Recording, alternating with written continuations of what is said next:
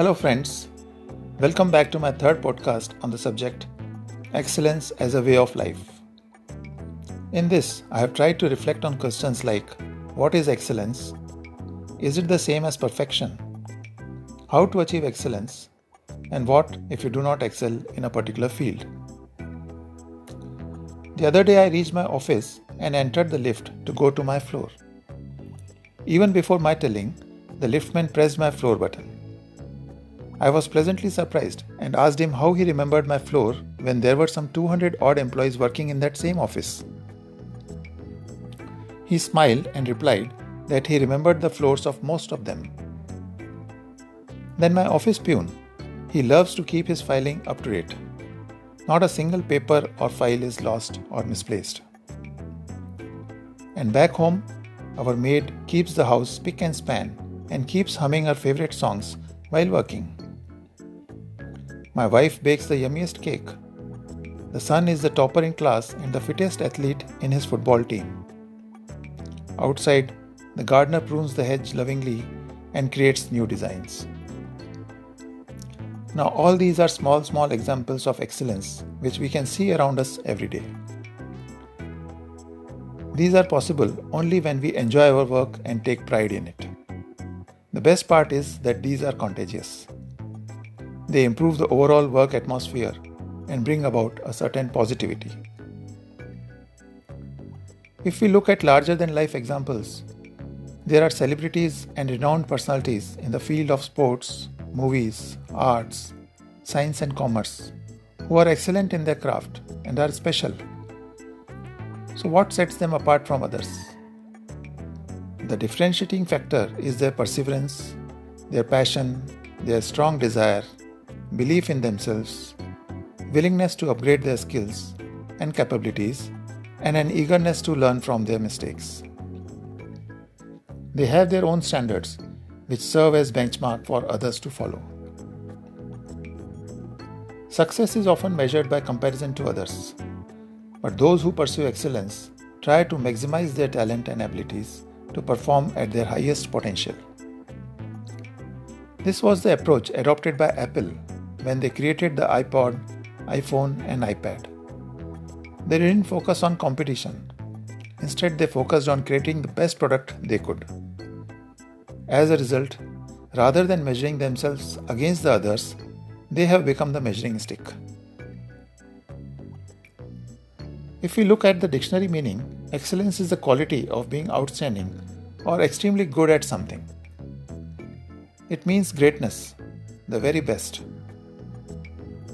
It is a quality in a product or service which people appreciate and respect because it is rare.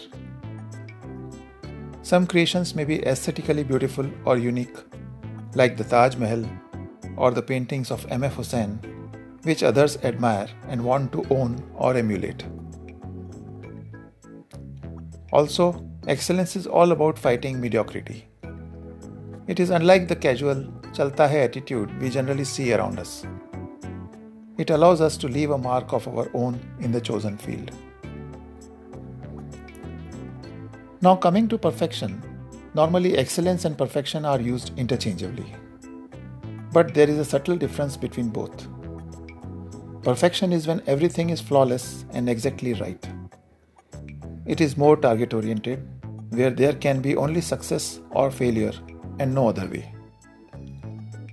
For example, in the field of sports, Say in archery or pistol shooting, you have to hit the bullseye or else you are out of the reckoning. Similarly, if you are a bomber pilot, your aim has to be perfect or else you will miss your targets. There is this story of a young boy who won a drawing competition just by drawing a full circle with a dot in the center. Now, what was so special about that? Well, it was a perfect circle as if drawn with a compass. And the dot was exactly in the center. This was an example of perfection. There was no scope for any flaw. Had the circle not been perfectly round or the dot not exactly in the center, the drawing would have been termed as ordinary and simply trashed. The boy would have either been a success or an utter failure.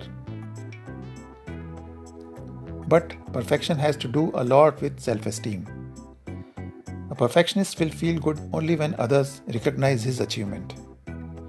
He would be obsessed with his idea, and in his pursuit for perfection, may be harsh on himself and his subordinates. He may become impractical and may hurt himself physically or mentally. He may also feel demoralized in the face of failure and may even go into depression, anxiety, or even have strained relationships.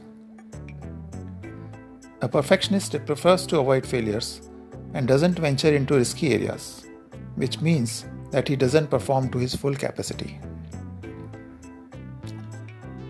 Contrary to this, excellence has an air of positivity around it. Excellence is not a single act, but a continuous process. It is more like a habit or a lifestyle. There is scope for periodical reviews and course correction. Failure doesn't deter a pursuer of excellence as it is not the end of the world for him. That is why he is willing to risk failure.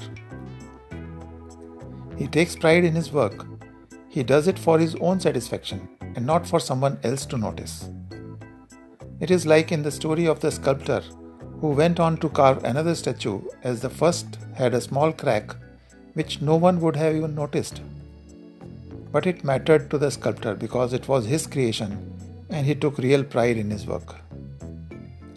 Such is the passion of those who go after excellence. Excellence is manifested equally in products, services, a piece of art, relationships, values, lifestyle, etc. Lastly, we come to the question does it really matter if all things are not excellent or perfect?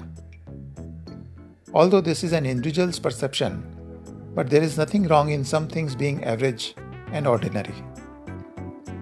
Simplicity too has its own charm. And like it has been said by Alexander Pope, it's human to err. So even if we face mediocrity at times, we should not get worked up and instead accept it in a humble manner. But there is also another quote by John Keats which says that a thing of beauty is a joy forever, which means that any act done beautifully will continue to give us happiness forever. For this reason, we must try to excel to the best of our capabilities. Friends, with this I come to the end of this episode. Thanks for listening.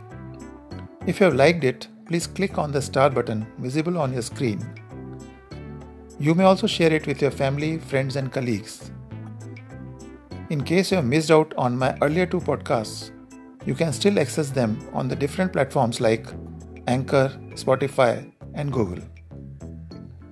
Until I return with my next episode, please keep smiling, be happy, and remain in high spirits. Thank you, and God bless you.